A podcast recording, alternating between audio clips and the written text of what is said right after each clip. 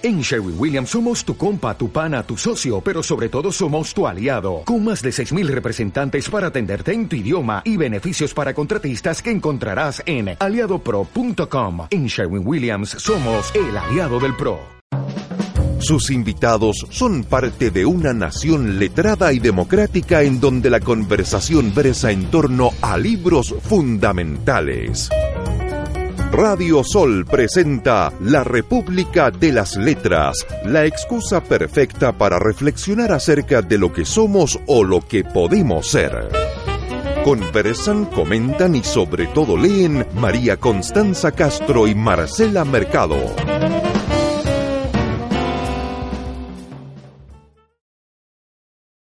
Me Eugenia, sí, la mía, iba diciéndose, esta que me estoy forjando a solas, y no la otra, no la de carne y hueso, no la que vi cruzar por la puerta de mi casa, aparición fortuita, no la de la portera.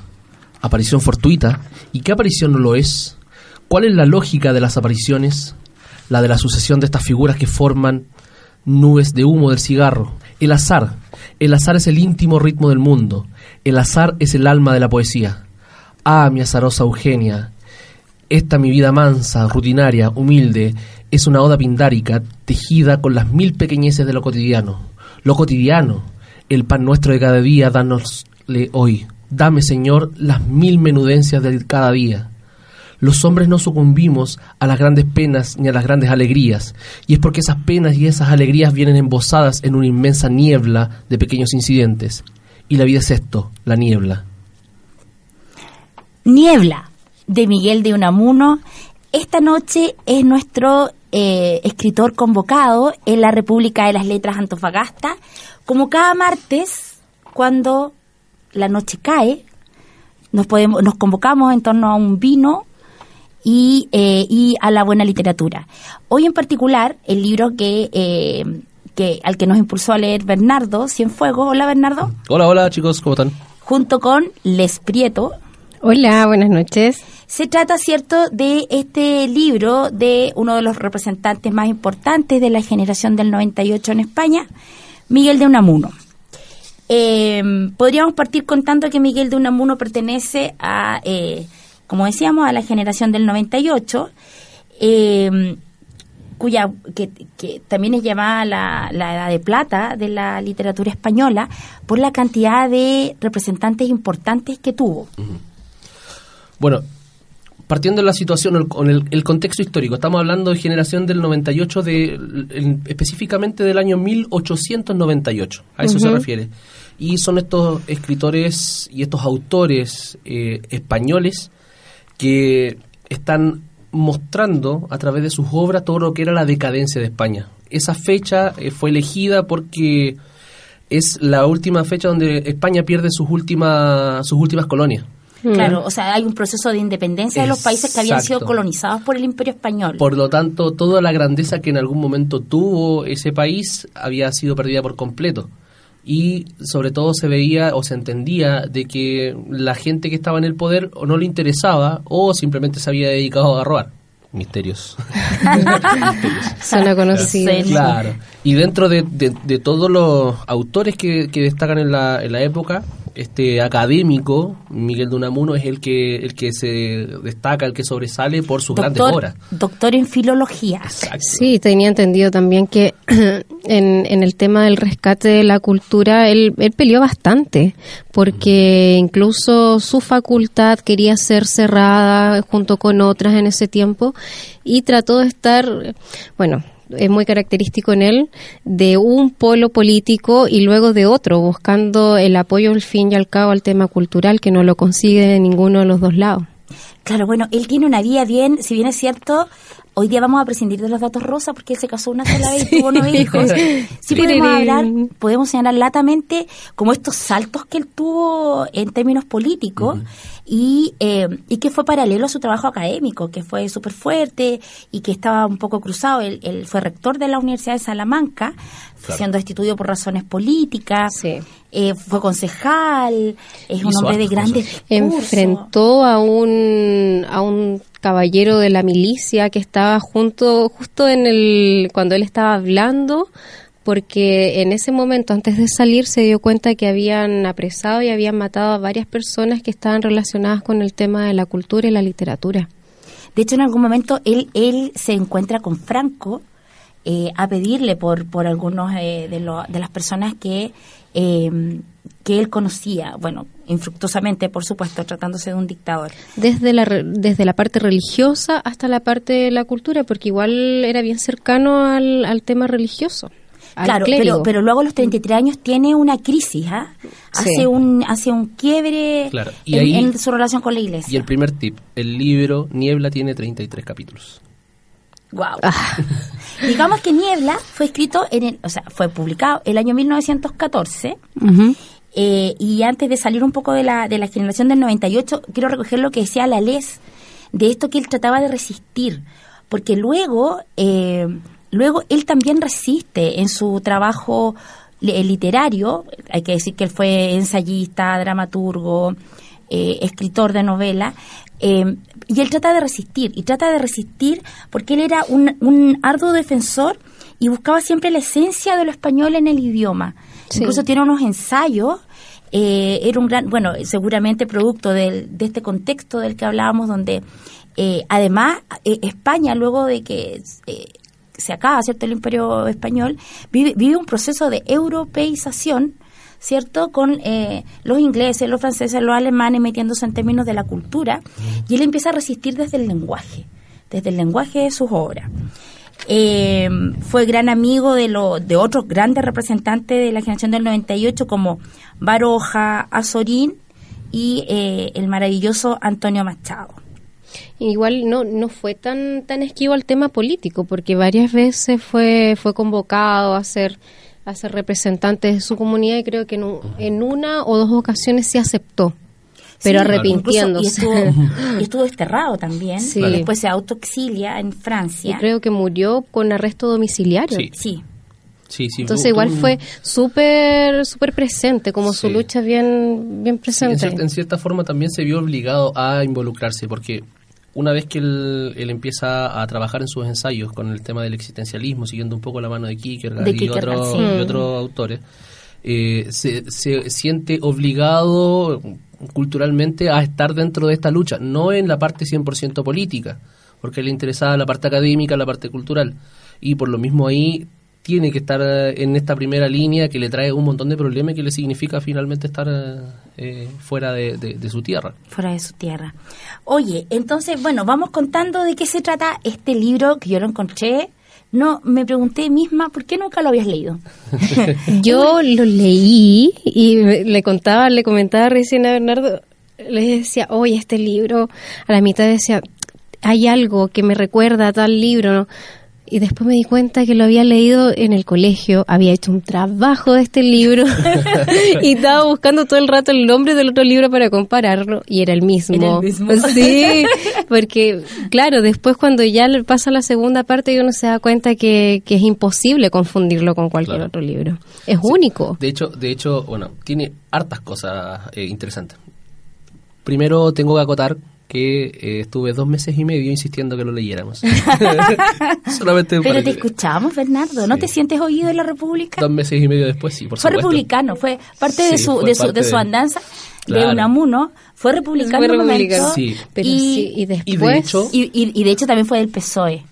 Y después. Y de hecho, está revolcando en su y de hecho en el prólogo escrito por Víctor, personaje Víctor ficticio, Gotti. claro, dice, lo leo así, literalmente dice, ¿parecerá acaso extraño a alguno de nuestros lectores que sea yo un perfecto desconocido en la República de las Letras?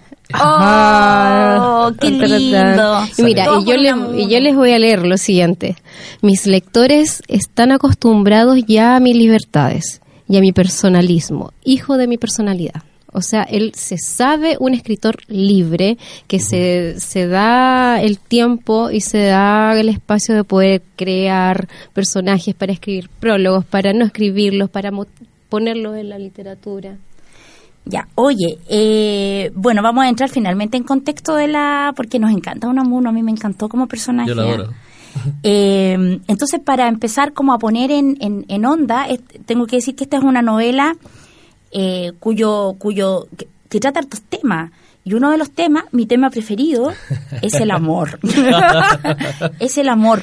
Entonces yo no pude hacer otra cosa que partir con eh, Espérame de Armando Manzanero y Presuntos Implicados.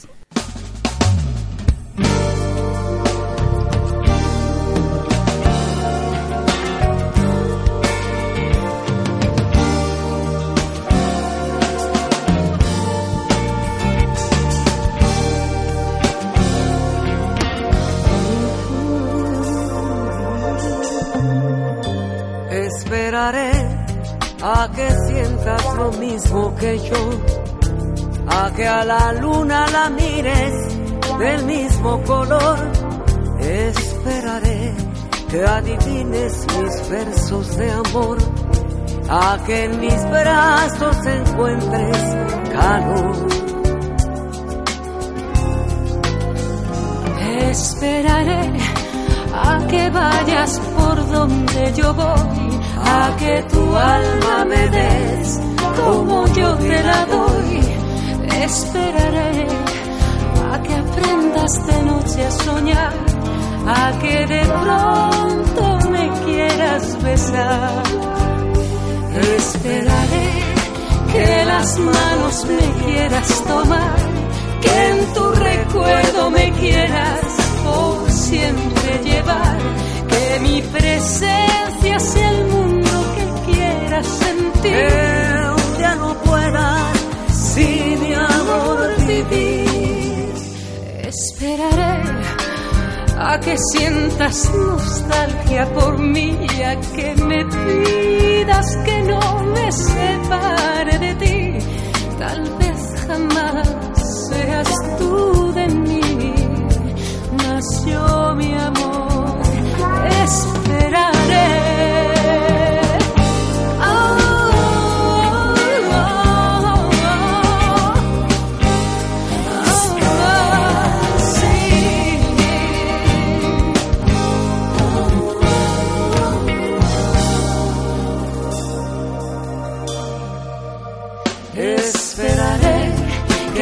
Manos me quieras tomar, que en tu recuerdo me quieras por siempre llevar, que mi presencia sea el mundo que quieras sentir, que un día no puedas sin mi amor vivir.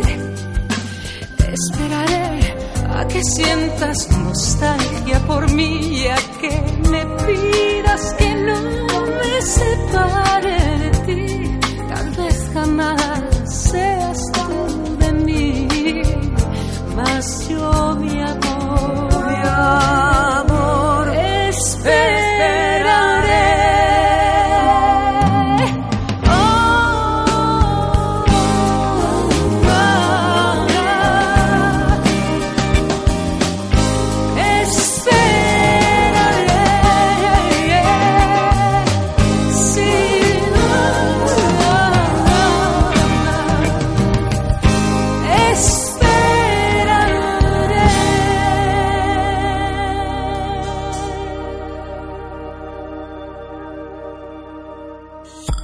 Radio Sol está presentando La República de las Letras.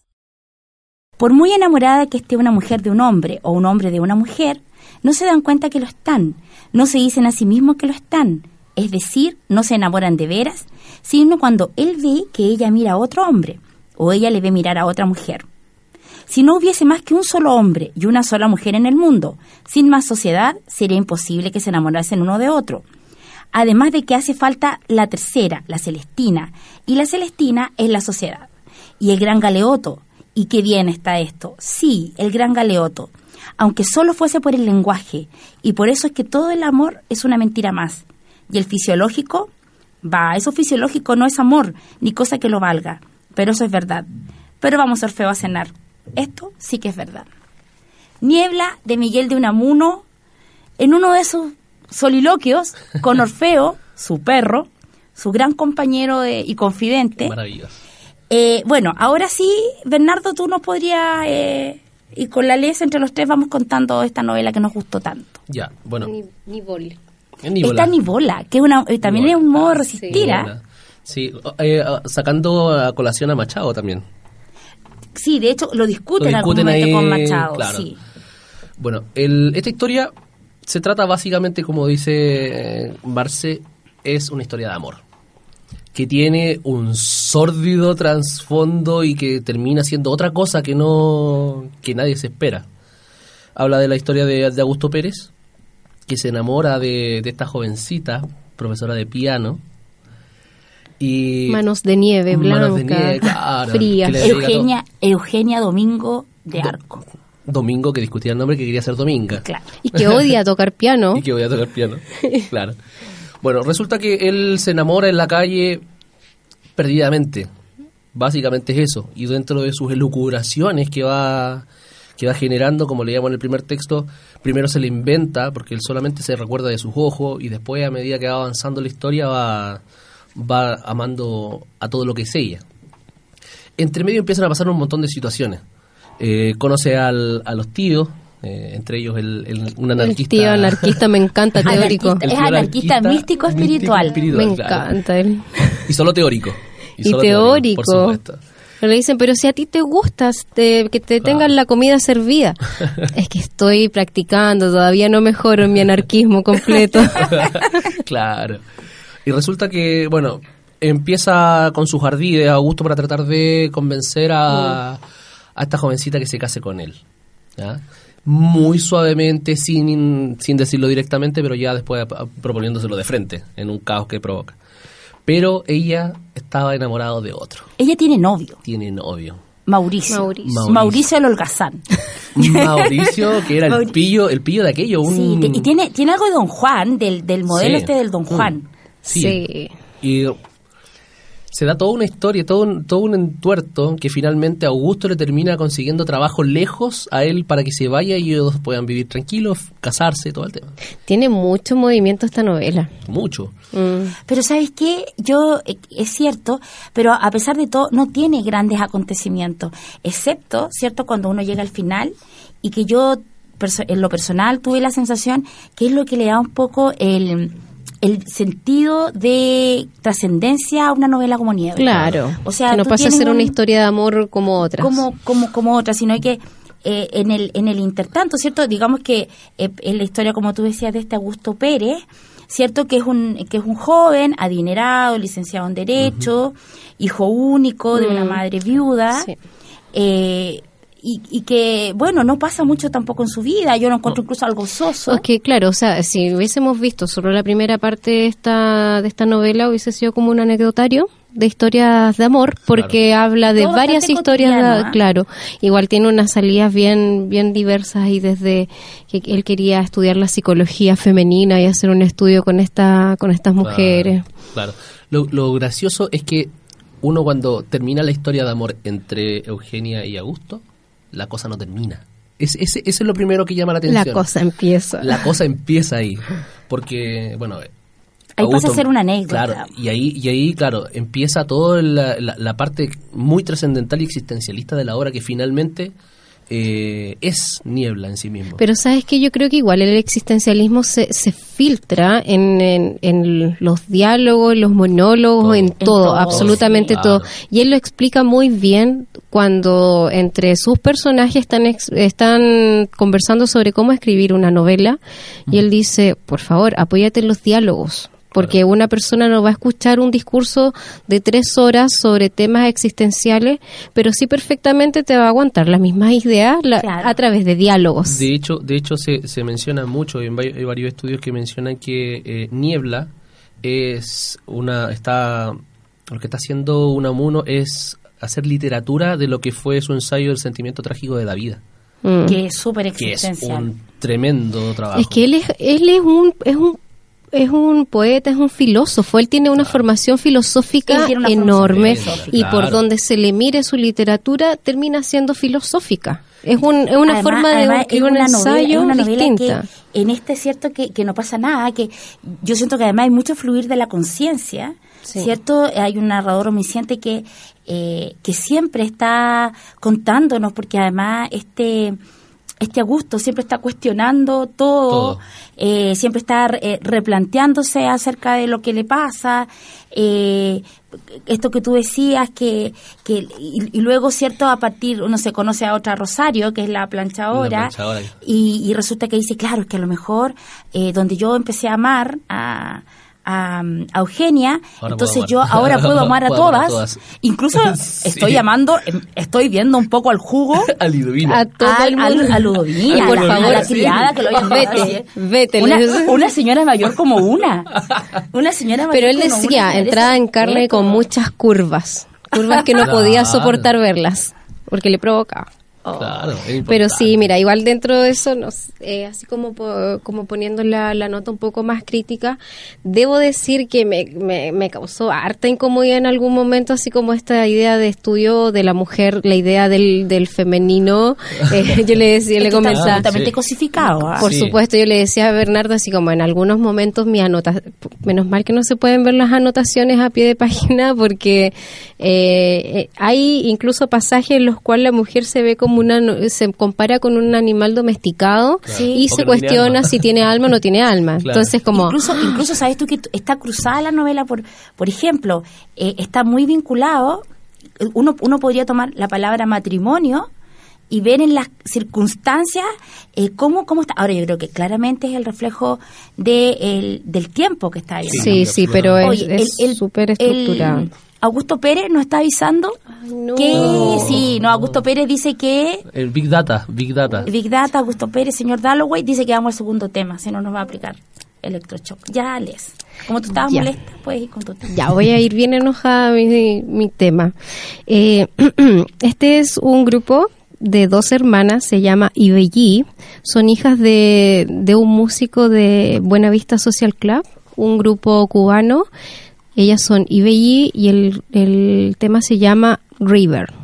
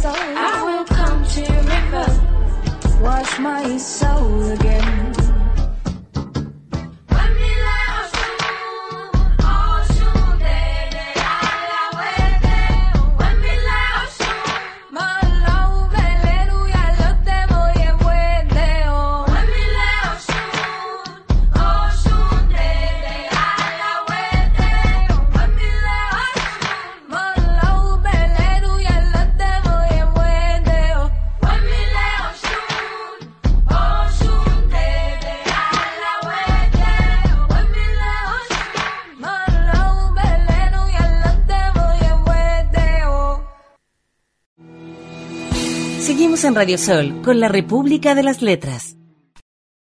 ¿Qué sabes tú lo que es querer, chiquilla? Pero si yo quiero a otro, a otro, a ese gandul del Mauricio, a quien se le pasa el alma por el cuerpo, ¿a eso llamas querer? ¿A eso llamas otro? Augusto es tu salvación, y solo Augusto, tan fino, tan rico, tan bueno. Pues por eso no lo quiero, porque es tan bueno como usted dice. No me gustan los hombres buenos, ni a mi hija, ni a mí, pero, ¿pero qué? Que hay que casarse con ellos. Para eso han nacido. Y son buenos, para maridos. Pero si no le quiero, ¿cómo he de casarme con él? ¿Cómo? Casándote. ¿No me casé con tu tío yo acaso? Pero tía, sí, ahora creo que sí, me parece que sí. Pero cuando me casé no sé si le quería. Mira, eso del amor es una cosa de libros, algo que se ha inventado nomás para hablar y escribir de ello. Tonterías de poetas. Lo positivo es el matrimonio. El Código Civil no habla del amor, y sí del matrimonio. Todo eso del amor no es más que música.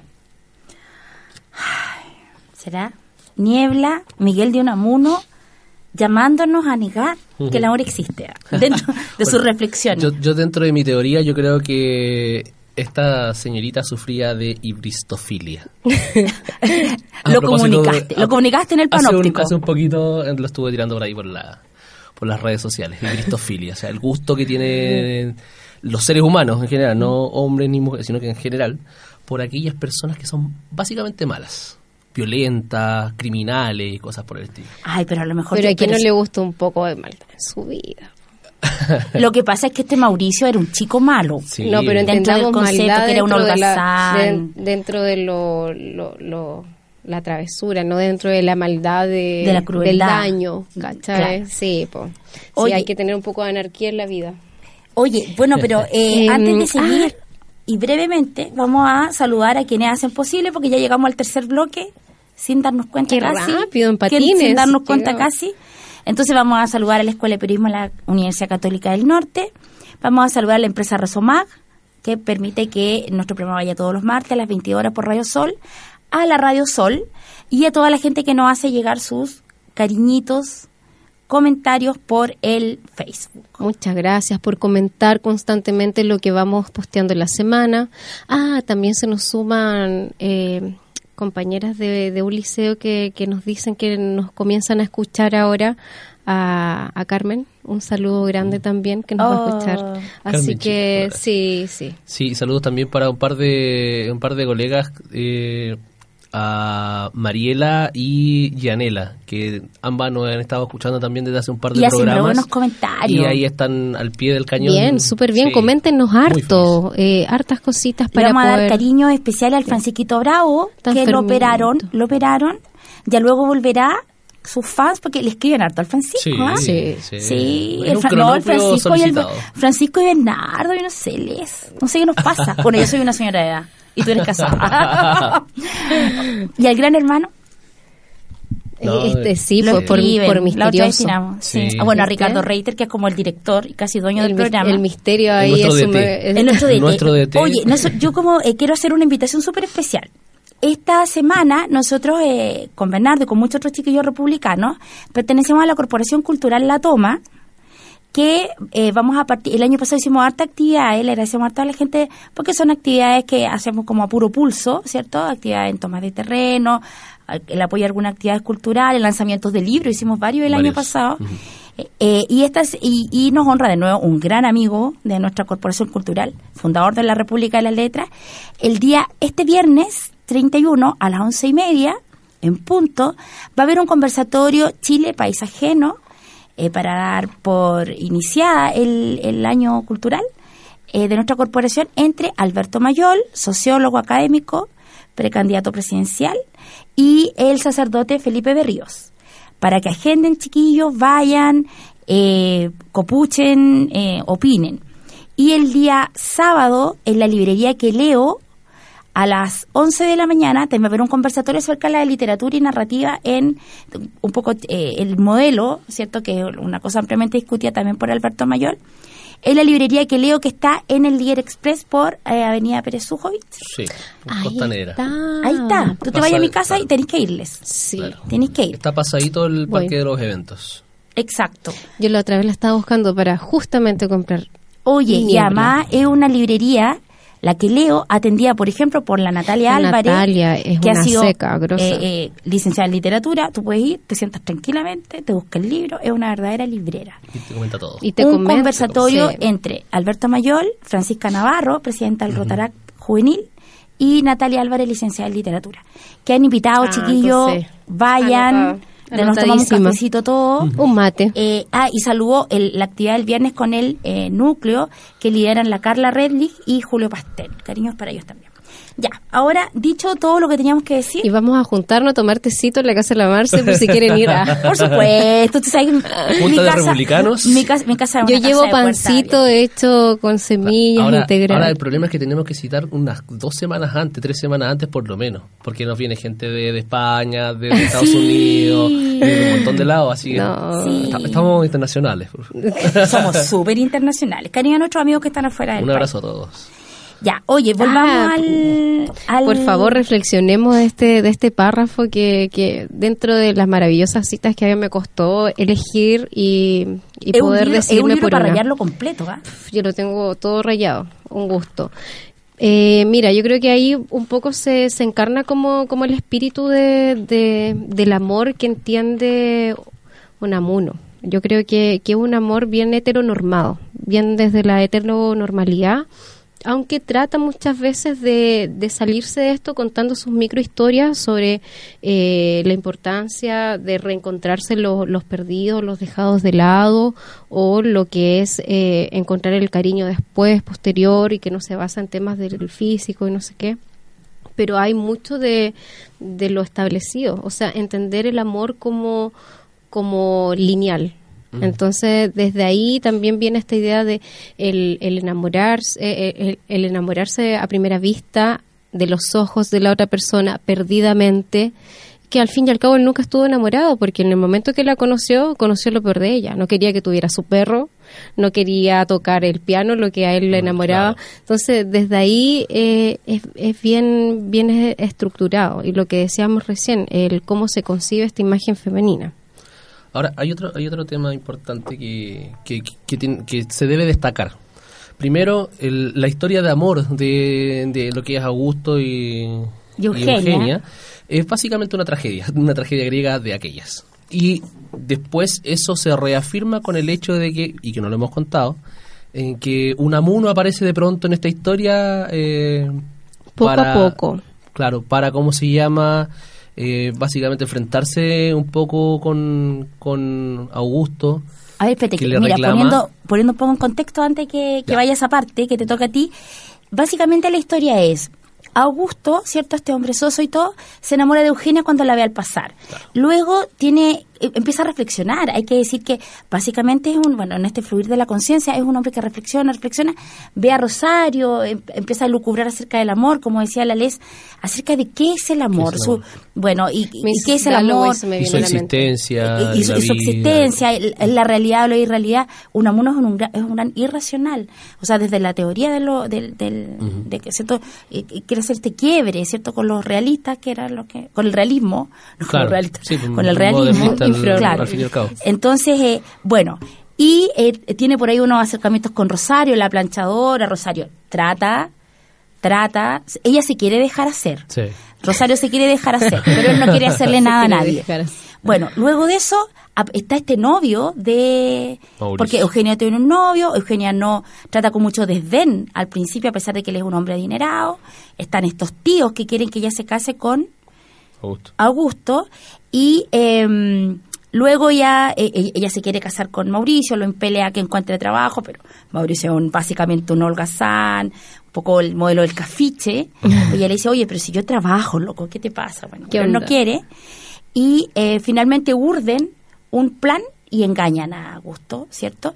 Y eh, él le consigue trabajo a Mauricio y después ella, ella, eh, Eugenia, huye Con Mauricio Y le deja una Augusto carta a queda Augusto. devastado.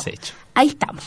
Claro. Y lee esa carta en una iglesia, arrodillado, Esa la- imagen es muy potente. No, sí, esa imagen, esa imagen es muy súper potente. para dejarse sostener por la fe. Sí. Pero si te das cuenta, Unamuno siempre eh, dentro de, bueno, de su planteamiento así de manera muy general, está en una pugna constante entre, el, entre la fe, la creencia y el raciocinio. Y trata de integrarla muchas veces y al fin y al cabo se da cuenta que son, se excluyen naturalmente, pero que hay que aprender a convivir entre estos dos polos. Exacto. Que no son Claro. excluyentes la religión con la razón. Yo creo que Amigo sí. mío. Muy bueno. Oye, San usted Agustín va... estaría de acuerdo sí, contigo. que San otros tantos no. Agustín, Pero San bueno. Agustín, y también Santo Tomás de Aquino. Por algo son algunos santos. no, sí, Por algo algunos son que no son tan santos. Toda iglesia Oye, que arde ilumina. El gran hermano ha hablado. Quiere que vamos al, al último El último tema. tema, por Dios. Pero qué rápido. Por Alá, por Yahvé y por todo lo que podamos pronunciar. Eh, bueno, me corresponde. A propósito de las elucubraciones, de, esto, de estas reflexiones constantes de, de Augusto y, y de todo lo que podría ser, pero nunca es, nos vamos con un tema de, de Fito Páez y Joaquín Sabina, Si volvieran los dragones. Guau. Si la angustia no tuviera tantos meses, si pudiera huir de esta ciudad, si el milagro de los panes y los peces consiguiera darnos de cenar, si tuvieran corazón las autopistas, si alguien me esperara en la estación, si bajaran de la luna los artistas, si acabara bien si aprendiéramos a amar como animales, si quedara tiempo que perder, si bailaran rock and roll los generales, si cantara el gallo rojo. El amanecer y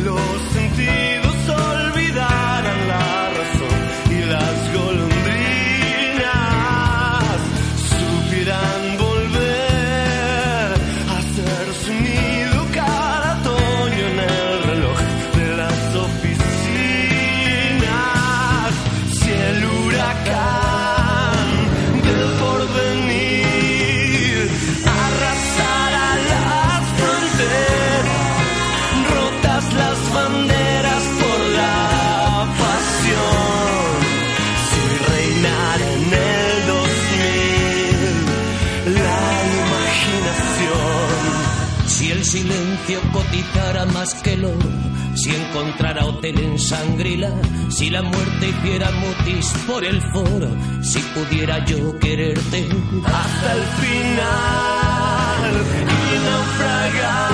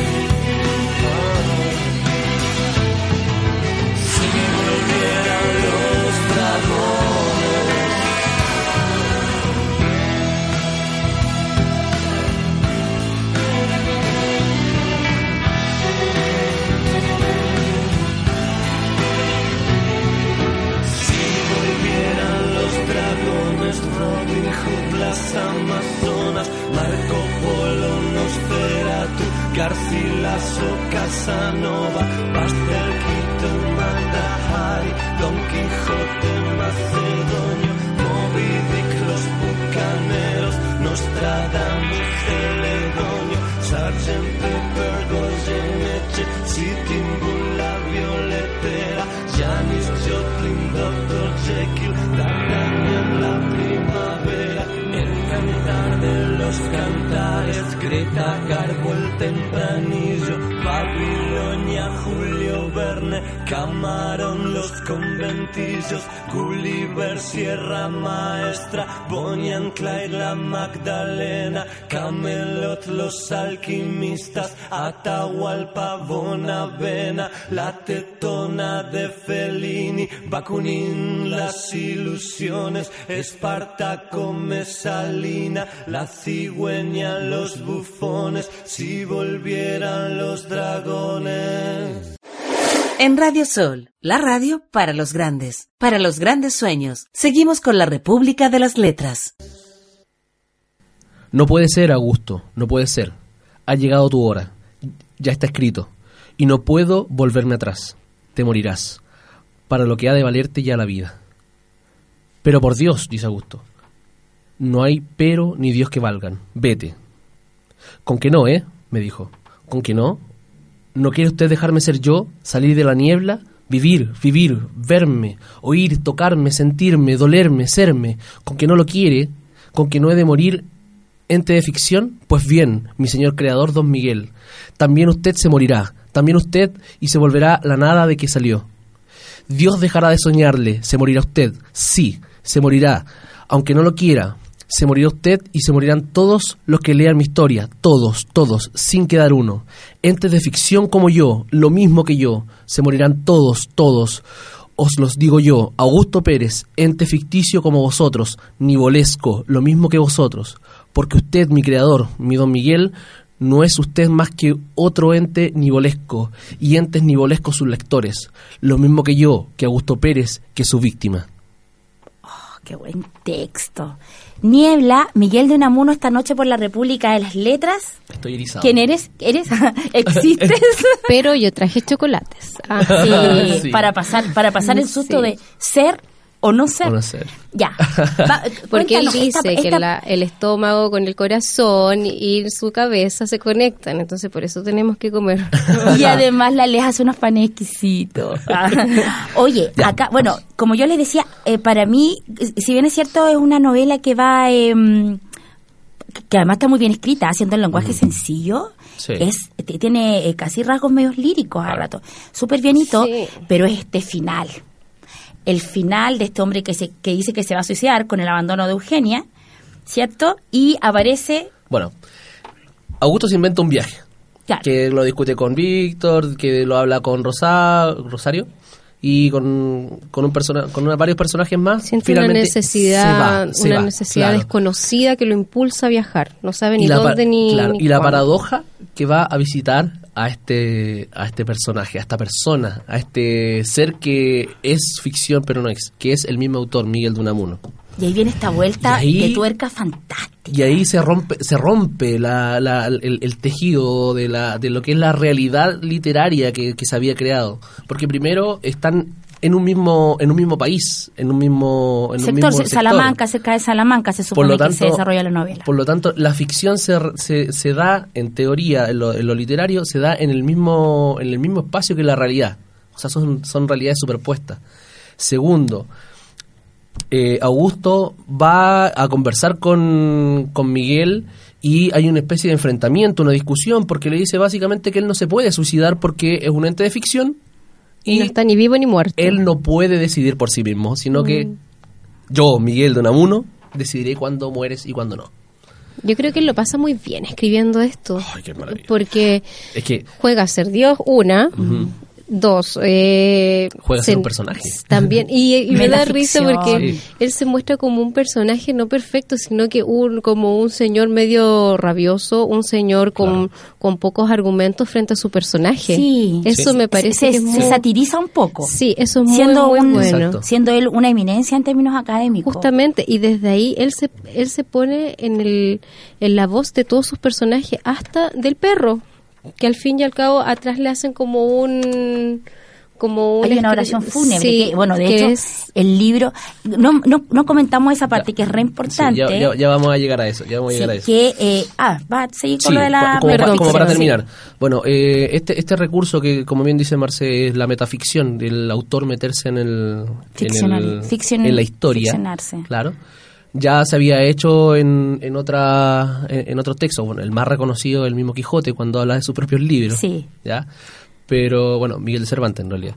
Pero es súper importante porque incluso quien hace el prólogo de este texto, el primer prólogo, es el mismo Víctor, que es un personaje más de la historia. Yo, a mí no me queda Y- tan claro. Yo creo que incluso hay un juego ahí, porque. Víctor, el que es el, uno de los Gotti, amigos. Pero lo que pasa es que el que hace el prólogo es Víctor Gotti y nunca señala ser parte de la novela. Porque luego Víctor, sin apellido, es quien ¿Será un acompaña los alcance juegos de ajedrez. Claro, es que ese es el tema, ese es el tema, o sea, hay un juego. Yo creo que hay un juego. Sí. que no, no, ¿No lo- será Miguel el propio Augusto? Bueno, ahí, ahí lo que se señala es que efectivamente Unamuno Claro. ese se, proviera proyec- se, se proyecta en este personaje. Bueno, cuento corto. ¿Quién soy yo? Eh, después de que no puede luchar contra Miguel, Augusto se devuelve a su casa, come todo lo que pilla y dice, yo no existo. Tiene una reflexión existencialista muy potente y finalmente se muere. Sí, de golpe y porrazo se muere. ¿Qué es lo otro importante de este libro? Generalmente uno se salta los prólogos, los prefacios, los deja así como ya, después los voy a leer. En este caso hay que leerlos. Sí. Hay que leerlos porque son muy Son parte importantes. de la nivola. Son parte de la misma estructura. Y de hecho, el, este, este prefa- esta oración fúnebre eh, habla de Orfeo, de cómo él también reflexiona a través de todo un proceso existencialista de- del sí mismo y se termina muriendo de pena. Y dice, bueno, ¿quién? y, ojo, cómo, dicen, cómo se ve la humanidad. Al fin y al cabo hace un análisis de, de los seres humanos a través de la visión de un perro. Claro, porque O sea, Orfeo, desde ahí Orfeo es- este- Claro. Orfeo es el perro que recoge en algún momento Exacto. y que, quienes lo acompañan en, lo- en los soliloquios. Y lo mismo, y lo mismo dicen los criados, dice, y luego dirán que no matan las penas. Guau. Todos sabemos que sí. Oye, vamos a empezar a cerrar. Eh, los, los queremos invitar a ver la novela. ¿Cuál fue, cuál fue tu personaje preferido? Antes, así cortito para que cerremos. Yo soy Augusto, fin. Desde los 15 años. Yo soy, yo, soy, o quizás no, o quizás no soy. Era una de esas. ¿Y tú lees? El perro. Ah, no. Pero obvio, ¿no? El tío anarquista. Eh, eh, Ah, yo también. Dije, soy anarquista mística y espiritual. Estamos trabajando para eso. ya. Eh, eso sería, chiquillos, por hoy. Los invitamos a leer. Está en la Biblioteca Regional, Sí. está en la librería que leo, eh, en la librería Antártica. Está cómprenlo. Está en Está en PDF. PDF. Prefiero el PDF, como dice el Francisco Bravo. Pero no puede rayar tanto. Eh, oye, y la próxima semana nos encontramos de nuevo. Que tengan muy buena semana. Nos encontramos con un texto de una, que se llama Barba Azul, de una escritora belga cuyo nombre no lo puedo reproducir. Estamos trabajando para eso. Para eso. Oye, eso ha sido un gusto, chiquillo, ha sido un placer. Gracias, Bernardo. Gracias por, por incitarnos a leer Niebla. Está corriendo una lágrima. en este. Fue una maravilla, fue una maravilla. Sí. Ya. Que estén muy bien. Muchas Gracias. gracias. Abrazos. Buenas noches. Chao. El libro, el más claro representante de la cultura y del ser humano. El libro, generador de conocimiento. El libro, la excusa para compartir, reflexionar y sobre todo leer. Fue La República de las Letras por Radio Sol. No olvides traer tu libro.